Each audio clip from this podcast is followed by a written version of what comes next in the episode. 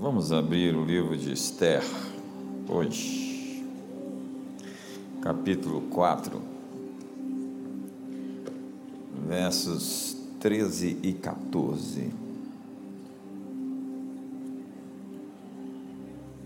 Mandou ele de volta esta resposta: Não imagines que por estares no palácio tu somente escaparás entre todos os judeus. Pois se de todo te calares agora, socorro e livramento de outra parte virá para os judeus, mas tu e a casa de teu pai perecereis. E quem sabe se não foi para tal tempo, como este que chegaste ao reino? Vamos ler até o 17. Então mandou Esté que tornassem a Mordecai a dizer: Vai e reúne todos os judeus que se acharem em Suzã e jejuai por mim. Não comais nem bebais durante três dias, nem de dia nem de noite, eu e as minhas moças também assim jejuaremos. Depois irei ter com o rei, ainda que seja contra a lei. E se eu perecer, pereci. Assim Mordecai se foi e fez conforme tudo o que Esther lhe havia ordenado. Este é o mês de Purim e Purim um tempo de alegria. Nós vamos ter essa semana na quinta-feira, a quarta semana. Eu iria pregar essa mensagem de Purim na última quinta, mas eu segui aquilo que foi combinado e falei sobre quebrando o loop, quebrando o ciclo. É muito interessante que você vá até o YouTube e assista essa mensagem, ela pode virar uma chave na sua vida. Mas essa semana é a semana onde o tema é Purim, revogando os decretos. E Purim significa que o tempo de experimentar o favor do rei chegou. É o tempo de vermos os inimigos dando meia volta e as maldições sendo quebradas. Os decretos contra sua vida estão sendo revogados. Diga isso para o seu irmão.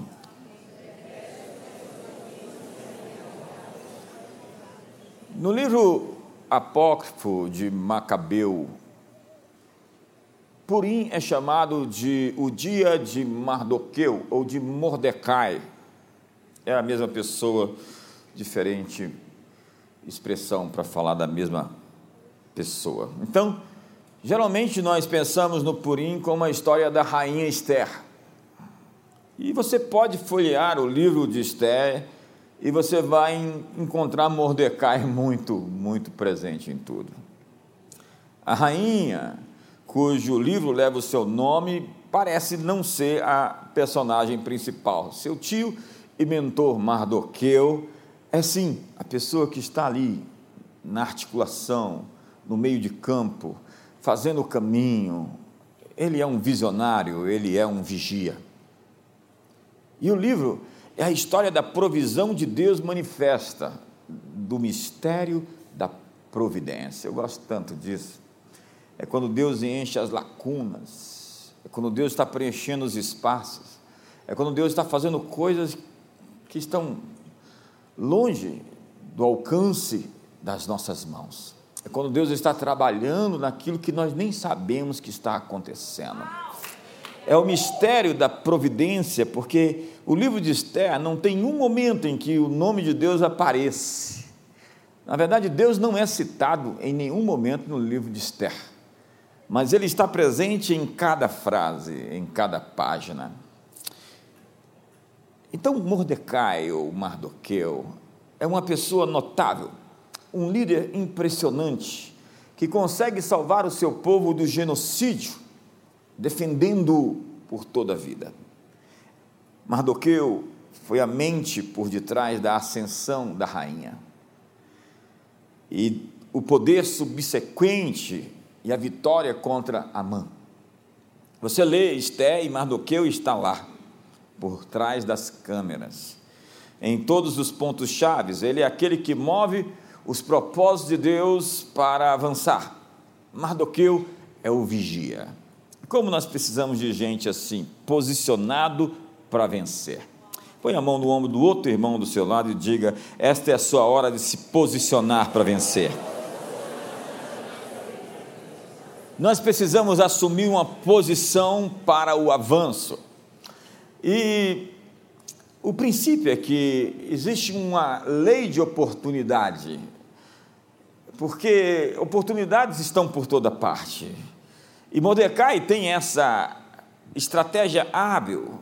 Quando via uma oportunidade, ele procurava não perdê-la. E milhares de oportunidades vêm a nós todos os dias.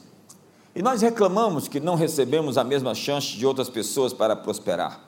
Então nós mudamos de empresa, de igreja, tem gente que muda até de família, e gente mudando de país a fim de construir sua vida. Enquanto no nosso país é o sonho de todo estrangeiro, a maior parte dos que vêm para cá ficam ricos em poucos anos. Uma pesquisa do IBGE mostrou que 80% dos ricos em nossa nação são filhos de gente pobre, de trabalhadores braçais, de agricultores, pedreiros, sem formação acadêmica e universitária. Isso significa o seguinte: este é o país dos sonhos. Oito em cada dez ricos são emergentes, que migraram das camadas mais pobres da sociedade. Há milhares de oportunidades todos os dias que estão sendo perdidas pela falta de sincronia, sintonia, pela dispersão, pela falta de discernimento. Eu gosto do que diz o Dr. Murdoch tudo o que você deseja ou precisa já está na sua vida, aguardando apenas o seu reconhecimento. Ele chama isso de a lei do reconhecimento. Haviam dois ladrões na cruz, um deles amaldiçoou, se queixou e morreu. O outro reconheceu quem estava do seu lado e teve a sua vida salva. O que você não reconhece que está perto de você ou nas suas mãos, não pode abençoá-lo. Tudo o que você quer já está na sua vida. O que você tem nas mãos já é o suficiente para produzir o seu futuro. Deus sempre lhe dá algo para começar. Jesus falou: Vocês têm alguma coisa? Eu preciso de algo para multiplicar.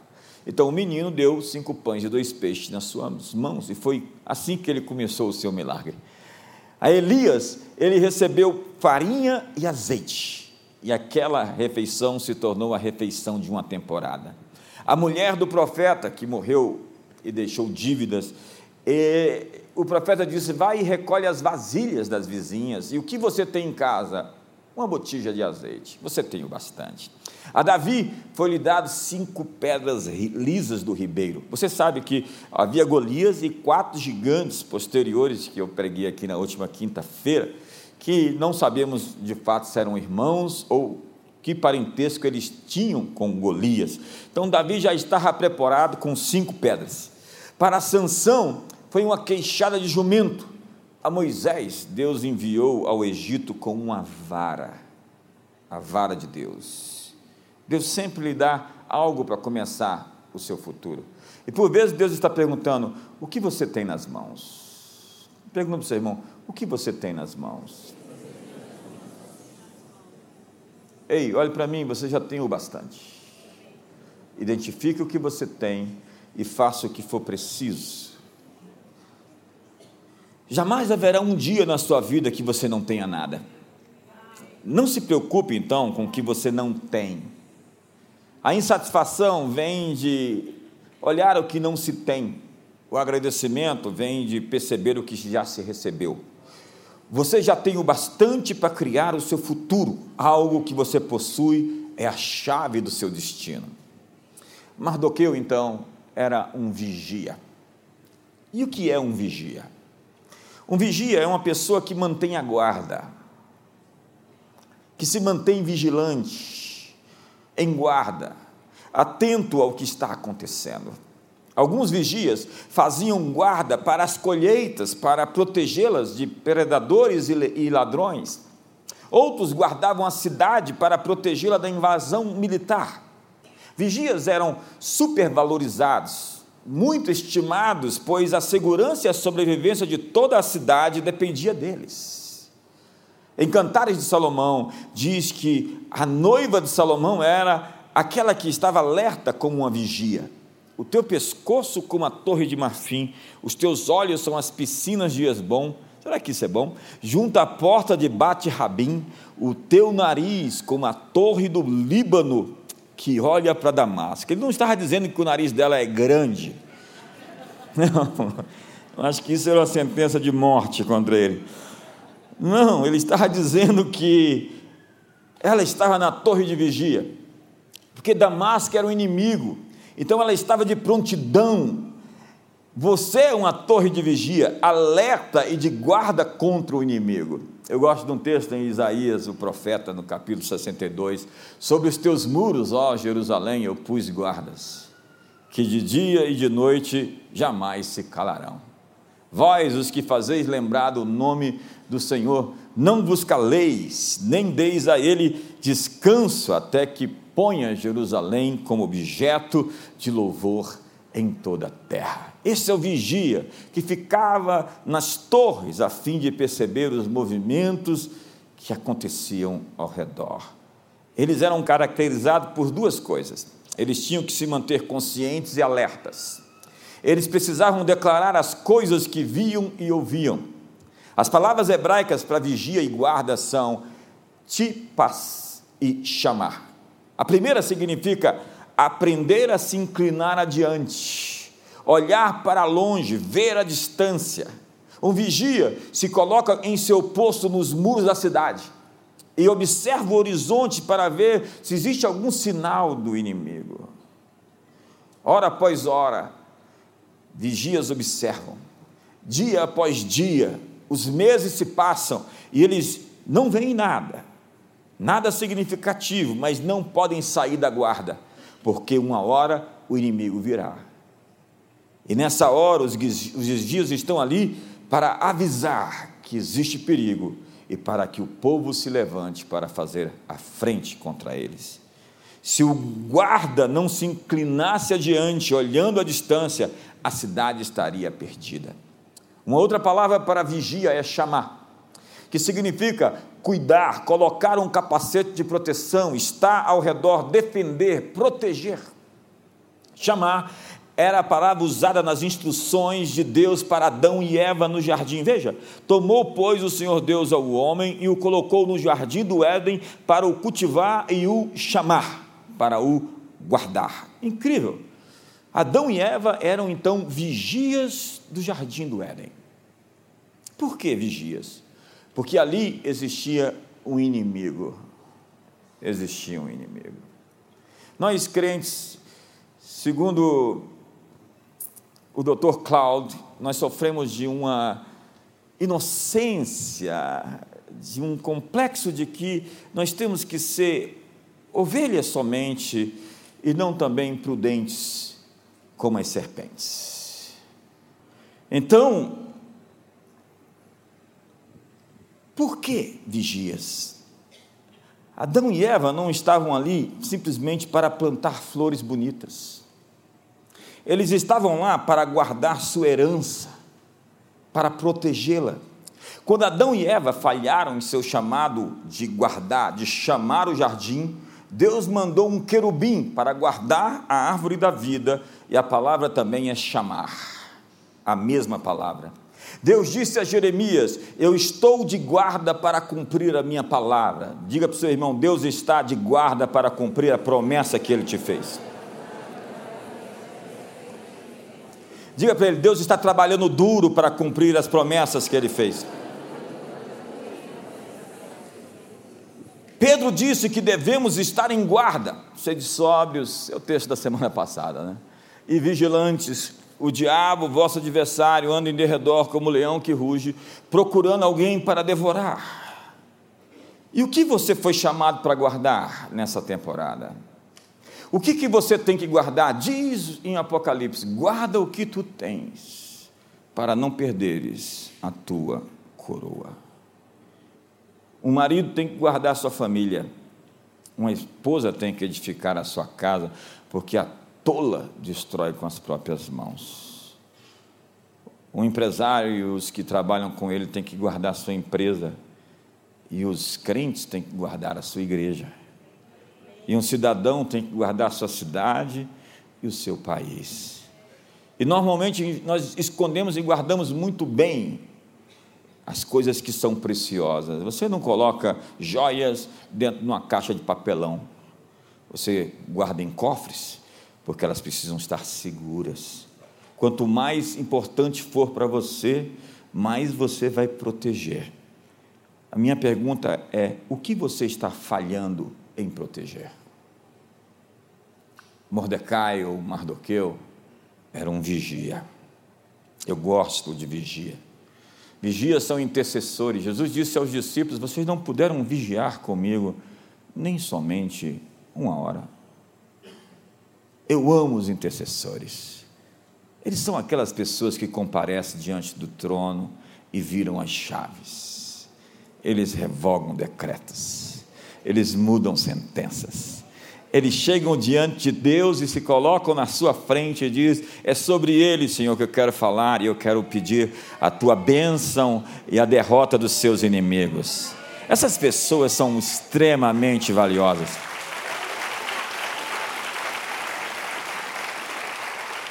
A propósito, as pessoas que eu mais respeito no ministério são os intercessores.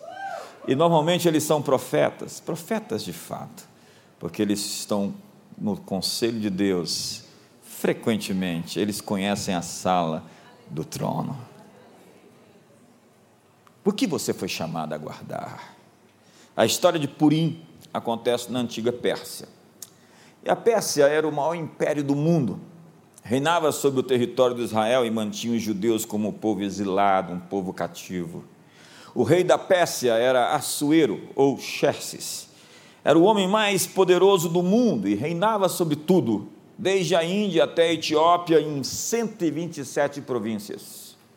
No terceiro ano do seu reinado, Assuero fez um banquete para todos os príncipes e aquelas que apareceram das suas províncias em nome da cidadela de sua capital, Suzã, a cidadela Suzã.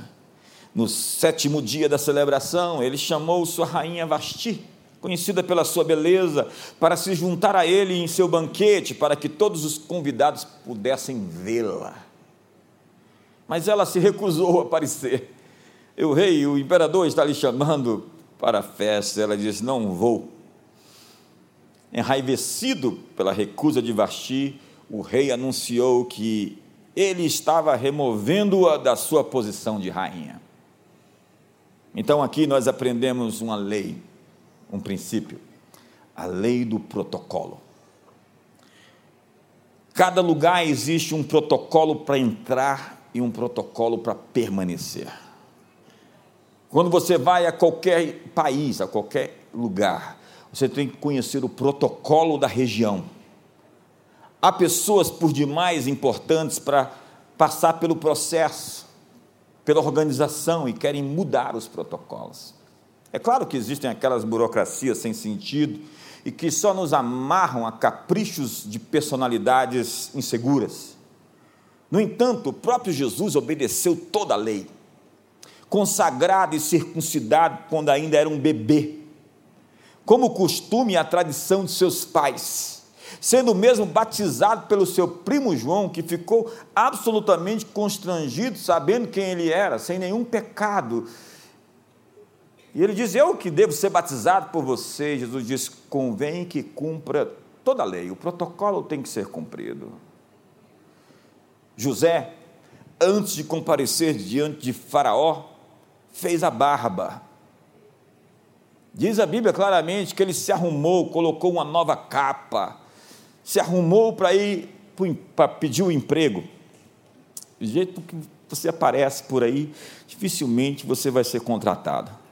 E se você continuar desse jeito, senhorito, você vai ficar solteiro. Barões e varetas. Oh. Esther foi consagrada, passou seis meses na mirra e mais seis meses em especiarias e perfumes antes de se apresentar ao rei.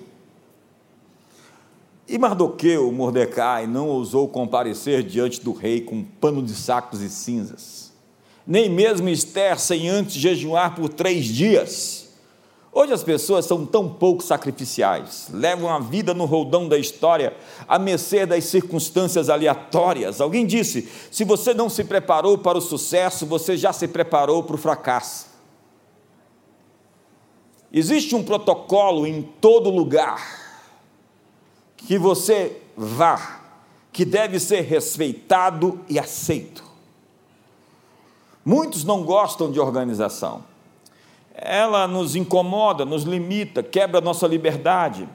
Mas quem não consegue obedecer horários, regras, costumes, hábitos, ordens, não pode ter acesso o acesso é dado às pessoas que se comportam. Quantos estão me entendendo aqui hoje?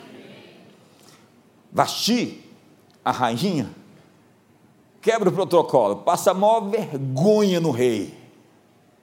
Quando este, a fim de mostrar a sua beleza aos seus nobres convidados, se recusa a aparecer, depois do vexame, instruído pelos seus conselheiros, os homens ficaram muito com medo eles disseram assim para o rei: Olha, se você deixar assim batido, não fizer nada, as mulheres de todo o reino vão se acostumar a fazer a mesma coisa.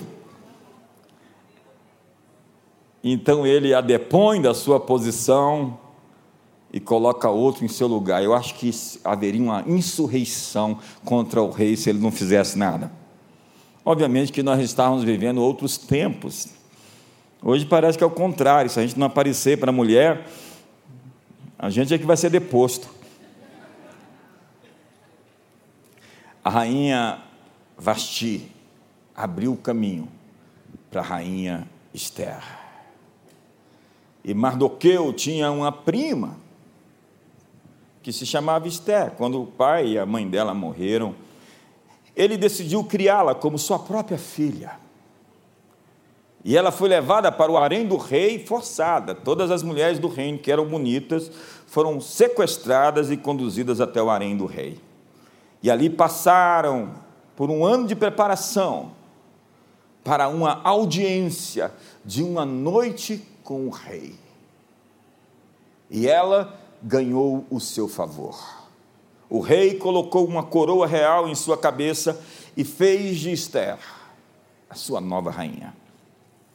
Mas havia um inimigo, um Amalequita, descendente dos Agaditas, de Agag, o rei que Saul se recusou a matar. Amã era o seu nome. E ele era o primeiro-ministro. E ele amava que todos se prostrassem diante dele quando ele passava, mas havia um homem que não fazia isso, que se sentava sobre as portas era um oficial, uma espécie de juiz, uma autoridade. E Amã ficou muito irado porque aquele homem não se prostrava diante dele, sabendo que ele era judeu, então buscou uma forma de destruir todos os judeus do império em um só dia. Então ele lançou sortes para determinar o melhor dia e mês, e sorte é o significado da palavra purim. Diga para o seu irmão, a sorte está ao seu favor. Por quê? Por causa do mistério da providência. Deus está conduzindo o que você não pode conduzir. E Ele está fazendo isso agora. Ei, eu acho que isso é uma grande boa notícia. Ele está fazendo isso agora. O dia selecionado foi o mês de Adar, que é o início do mês de março. Então disse Amã, no texto, ao rei Assuero: Existe espalhado, disperso entre os povos, em todas as províncias do teu reino, um povo cujas leis são diferentes das leis de todos os povos, e que não cumpre as do rei, pelo que não convém ao rei tolerar. Se bem parecer ao rei decretos que sejam mortos, e nas suas próprias mãos, nas mãos dos que executarem a obra, eu pesarei dez mil talentos de prata para que entrem no tesouro do rei. Então o rei tirou da mão o seu anel, deu a Amã, filho de Amedata, Agadita, adversário dos judeus, adversário do povo de Deus, adversário da igreja. Ele disse: Esta prata seja tua, como também esse povo, para fazeres o que melhor for de teu agrado. Chamaram, pois, os secretários do rei, No dia 13 do primeiro mês, e segundo ordenou Amã, tudo se escreveu aos sátrapas do rei, aos governadores de todas as províncias e aos príncipes de cada povo, a cada província no seu próprio modo de escrever e a cada povo em sua própria língua, em nome do rei Assuero se escreveu. E com o anel do rei se selou. Enviaram-se as cartas por intermédio dos correios a todas as províncias do rei para que se destruíssem, matassem e aniquilassem de vez a todos os judeus, moços e velhos, crianças e mulheres, em um só dia, no dia 13 do duodécimo mês, que é o mês de Adar, e que lhes saqueassem os bens. Era o holocausto. O que Hitler tentou fazer, Amã tentou primeiro. Amã estabeleceu um decreto de completa destruição de uma raça. Mensageiros foram enviados para que neste dia eles fossem mortos e seus bens saqueados. E Mardoqueu, sabendo disso tudo, espantado com essa notícia, foi procurar a rainha Esther. Ele disse tudo e ela ficou aterrorizada. E ele disse a ela que fosse até o rei. E ela disse: Eu não posso, pela lei é proibido. Se ele não levantar o seu cetro, eu serei morta. Então, Mardoqueu cita o texto que eu li no início.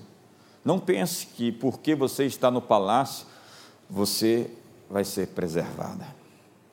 De sorte que talvez para essa hora fosse exposta como rainha. Você e a casa do seu pai também perecerão, mas de outra sorte, de outra parte, socorro e livramento virão. De alguma maneira, Mordecai disse: o socorro e o livramento vai vir. Por quê? Porque Deus fez uma promessa a Abraão e ele vai cumprir aquilo que disse de uma forma ou de outra. Esther ficou muito sensibilizada, decidiu ir até o rei não antes de pedir que todos os judeus jejuassem com ela por três dias. Ela entendeu que era a favorita do rei, mas isso poderia mudar em um dia. Amã era o oficial mais alto e falar contra ele poderia trazer uma sentença de morte. Então, o texto vai falar aquilo que eu li a princípio, e você sabe, e no terceiro dia, Esther colocou os trajes reais, se vestiu como rainha, e entrou e ficou de pé no salão do rei, contra os protocolos. Se uma rainha foi deposta, porque quebrou o protocolo, a rainha Esther foi recebida, porque quebrou o protocolo. Mas ela se preparou e não foi um ato de arrogância, mas de quebrantamento. O rei estava sentado em seu trono, quando viu Esther, ele estendeu o seu cetro, feliz de vê-la, e perguntou: O que foi, rainha? Qual é o seu pedido? Até mesmo metade do meu reino te darei. Mas Esther sabia que não era hora de dizer.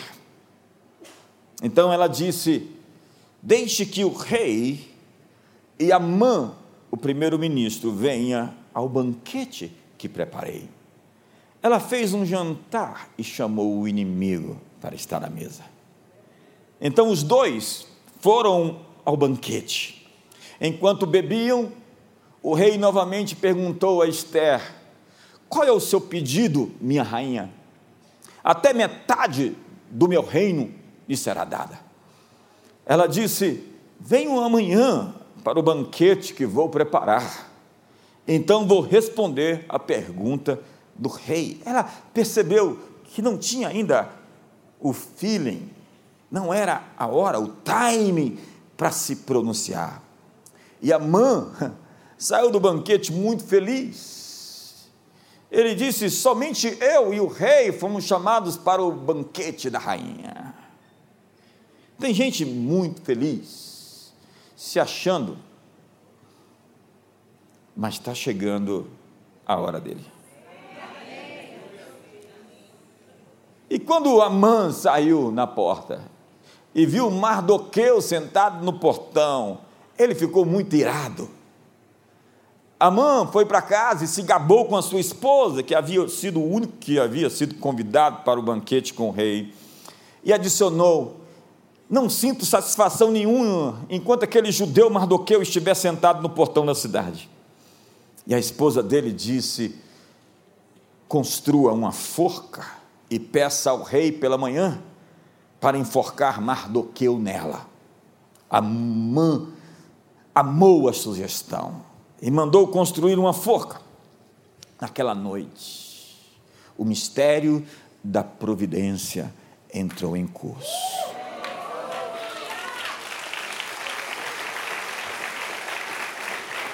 O rei perdeu o sono. O rei não conseguiu dormir ele fez que nem eu aqui na quinta-feira, que tomei um café antes de pregar e passei a noite em claro. Então ele ordenou que os seus registros, os registros do reino, fossem trazidos e lidos para ele.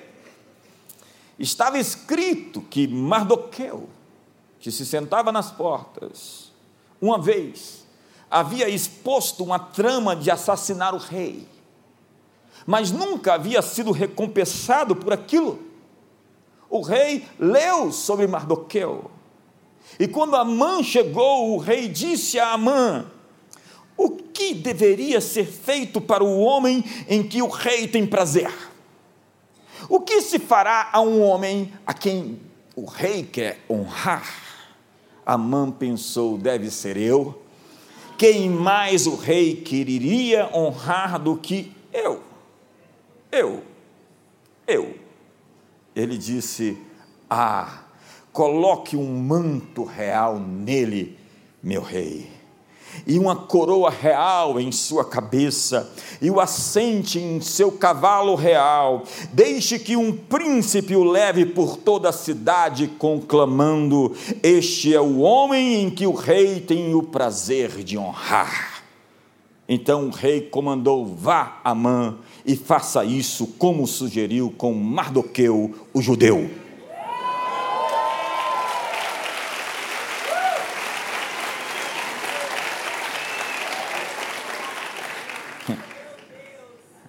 Eu gosto disso. Então, no dia que Amã planejou matar Mardoqueu, ele teve que o levar pela cidade dando honra. Mas o pior ainda estava por vir. A batata dele estava. Manda mensagem assim. Não, não manda não. O rei e Amã foram ao banquete naquela noite. E o rei disse a Esther: Qual o seu pedido? Até mesmo metade do reino lhe será dada. Eu imagino que a mãe já não tinha aquela atmosfera de confiança. A rainha olhou para ele e disse: Sua casa caiu.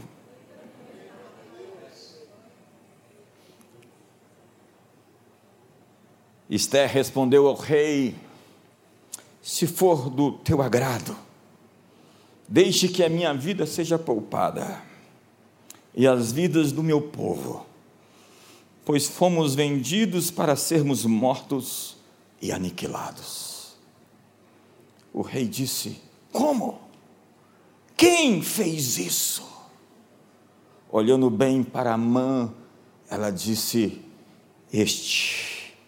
Quem fez isso foi o malvado e cruel Amã. O rei levantou-se não sabia o que estava acontecendo, irado saiu e Amã ficou para trás para implorar a rainha por sua vida. Quando o rei estava voltando, Amã caiu da poltrona quase em cima da rainha. E o rei, olhando aquilo, disse: Será que vais molestar a rainha enquanto ela está comigo em minha casa? Um assistente que acompanhava era um outro vigia que via tudo. Tem gente vendo. Disse: Rei, existe uma forca construída na casa de Amã. E ele a fez para pendurar Mardoqueu, que defendeu o rei.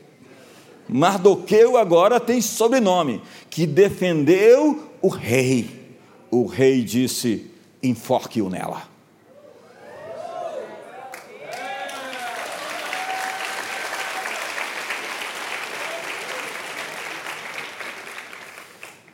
Então o rei enviou um decreto. Ele não poderia revogar o decreto que tinha feito. Uma palavra de um rei não pode mudar, mas ele pode acrescentar. E ele deu ordem para que os judeus em todas as cidades pudessem se defender, se protegendo uns aos outros, destruindo qualquer um que tentasse atacá-los. O capítulo 9, naquele dia que eles esperavam matá-los, os inimigos dos judeus esperavam vencê-los, mas aconteceu o contrário. Houve uma invertida, uma reversão inesperada nós temos uma invertida acontecendo em tempo real. Deus está fazendo algo. O mistério da providência está em ação essa noite, essa semana. Neste mês nós vamos ver a invertida de Deus e a sua vitória sobre o seu povo. Me ajuda aí.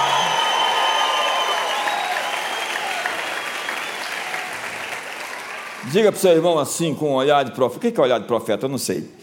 Certamente não é aquele peixe morto que o cara fez assim para tentar aparecer. Diga para ele: Deus está revertendo todos os planos do inimigo contra você.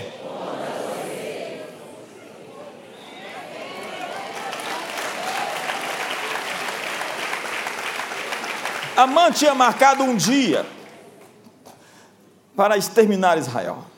Ele preparou uma forca para enforcar Mardoqueu. Israel sempre teve um inimigo, e esse inimigo sempre quis destruí-los. Eles eram chamados de Amalequitas.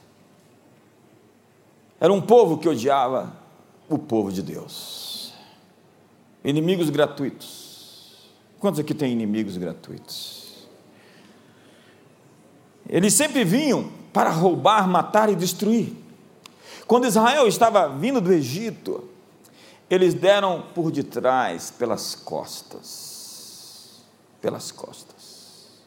Enquanto o povo estava fraco e solitário, viajando no deserto, os Amalequitas atacaram. É a lógica do vírus. Um vírus sempre te ataca quando você está mais frágil. Um manda mensagem dizendo: Você é um vírus. Finalmente, diz a Bíblia em Êxodo 17, que Israel teve que enfrentá-los na batalha. Mas não seria uma luta fácil.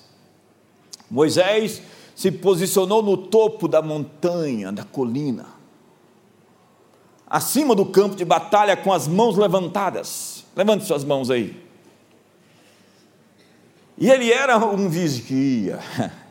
Ele era o intercessor que ninguém estava vendo, mas que estava sendo visto por Deus. Gente que ninguém está vendo, mas que está sendo visto por Deus. Na eternidade, nós vamos saber quem são vocês. Mas as mãos de Moisés eram pesadas, e este não era um trabalho de um homem, mas de uma equipe. Arão e Ur vieram e sustentaram as mãos de Moisés. Quando Moisés levantava as mãos, Amaleque era derrubado. Quando Moisés baixava as mãos, Amaleque prevalecia. Mãos levantadas, mãos erguidas, trabalho em equipe, faz com que Amalequitas sejam reconhecidos e destruídos.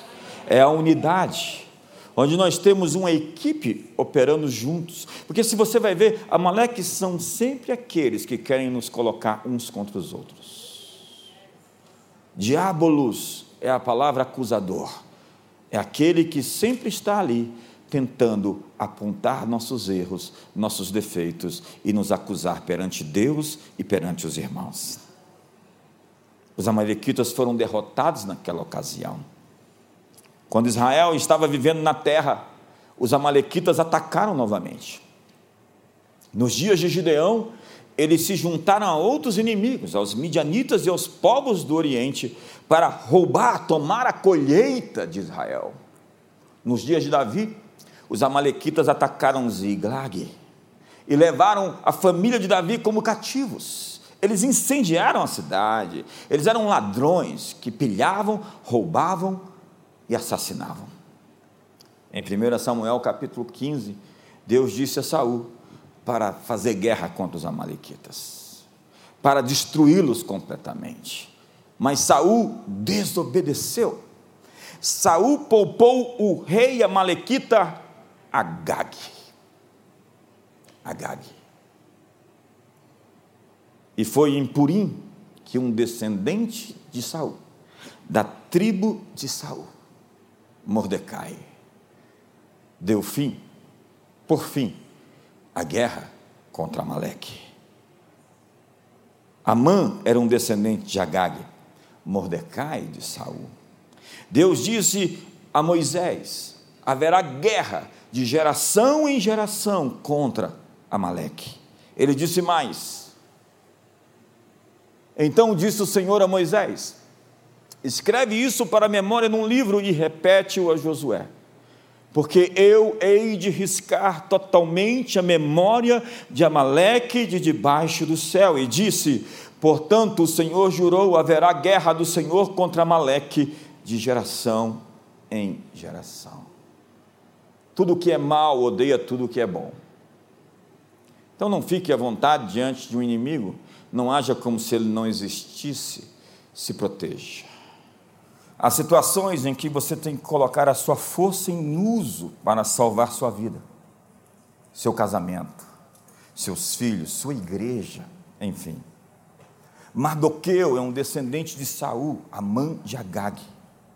E o que Saul não fez, Mordecai conseguiu fazer. Ele resgatou o legado da sua família. E diz a Bíblia, em Esther, capítulo 8, Mardoqueu era influente no palácio. Saiu da presença do rei com veste real azul celeste e branca, como também com uma grande coroa de ouro e com uma capa de linho fino e púrpura. E a cidade de Suzã exultou e se alegrou. Mardoqueu tinha o coração de um vigia. Ele vigiou e guardou Esther. Pais, guardem seus filhos. Vigie seus filhos. Veja o que os seus filhos estão fazendo. Observe quem são os amigos de seus filhos. Quando os pais de Esther morreram, ele a levou para ser a sua própria filha. Quando ela foi levada para o harém, ele deu a ela instruções cuidadosas sobre o que fazer. Mardoqueu estava na intercessão. Ele vigiou o rei, o seu líder. Ele se sentava nos portões do palácio e ouviu falar do plano para matar o rei. E acredite, aquilo salvou a sua vida. Ele informou Esther sobre esse plano e aquilo foi revertido ele também vigiou o seu povo. Quando ele ouviu o plano de Amã, ele enviou mensagem para Esther para que ela se apressasse em agir. Quando o plano de Amã deu errado, Mardoqueu recebeu a posição, a função, o cargo de Amã. Deus está tirando o anel do dedo de alguém para dar o anel ao dedo de alguém aqui ele escreveu o decreto que salvava os judeus e tirava de circulação o decreto de Amã. Por quê? Por respeito a Mardoqueu, os oficiais das províncias persas ajudaram a proteger os judeus, diz a Bíblia. Eu peço hoje ao Senhor que te dê uma unção de guarda. Diga para o seu irmão: o Senhor está te fazendo um vigia essa noite. Mardoqueu vigiou pelas coisas que eram do interesse de Deus, e Deus vigiou as coisas que eram do interesse de Mardoqueu, e Deus o exaltou grandemente. Então veja como o livro de Esther termina. Capítulo 10, verso 2 e todos os atos do seu poder, o seu valor, e o relato da grandeza de Mardoqueu, a quem o rei exaltou, porventura não estão escritos nos livros das crônicas dos reis da Média e da Pérsia? Porque o judeu Mardoqueu foi o segundo depois do rei Assuero, e grande entre os judeus, estimado pela multidão de seus irmãos, procurando o bem do seu povo e proclamando a prosperidade de toda a sua descendência. Que incrível texto. Ele foi o segundo na hierarquia, o homem mais importante e o mais amado, pois trabalhou para o bem do seu povo e promoveu o bem-estar deles. A verdade é que eles jejuaram por três dias. Olhe para o seu irmão e diga: seus dias de jejum se tornarão em dias de festa.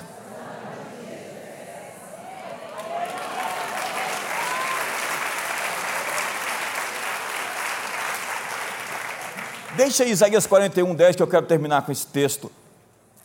Agora, entenda o seguinte: nós jejuamos essa semana. Quantos jejuaram essa semana? Três dias. Quem não jejuou vai ter oportunidade de jejuar agora. Segunda, terça e quarta.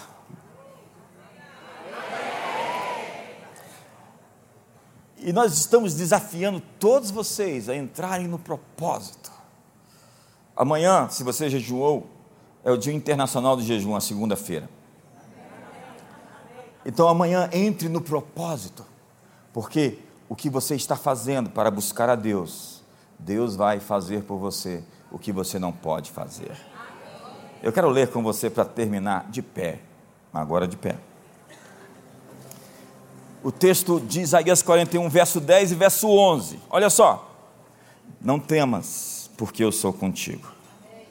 Não te assombres, porque eu sou o teu Deus. Eu te fortaleço e te ajudo e te sustento com a destra da minha justiça. Eis que envergonhados e confundidos serão todos os que se indignaram contra ti. Tornar-se-ão em nada os que contenderem contigo perecerão. Olha para o seu irmão do seu lado e leia o verso 10 para ele, fale para ele, verso 10, volte, volte, volte, volte. Verso 10. 41, 10. Está chegando. Espera que vai chegar. Chegou? Diga para o seu irmão, lendo o texto.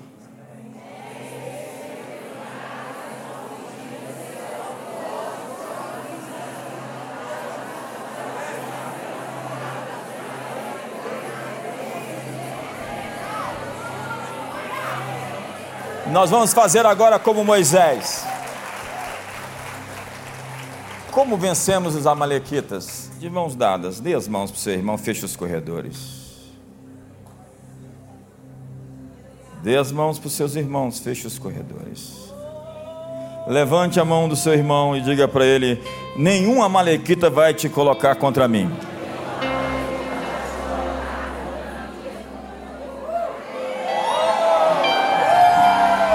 Levante a mão do seu irmão e diga comigo: Senhor Hoje, de mãos dadas, mãos erguidas, nós dizemos que todo inimigo que tenta nos destruir, como pessoas, como igreja, como nação, não prevalecerão. Nós declaramos toda arma forjada contra nós não prosperará. Toda língua que ousa contra nós em juízo, nós a condenaremos. Esta é a nossa herança, este é o nosso direito, que do Senhor procede. Nós declaramos que a forca que a mão preparou, nelas ele será enforcado todo o intento do mal será contra ele. Neste mês, eu aguardo um livramento, o socorro, o escape, a porta de salvação, e celebro Purim, a festa da vitória dos eleitos em Cristo Jesus, nosso Senhor. Amém. Enche o seu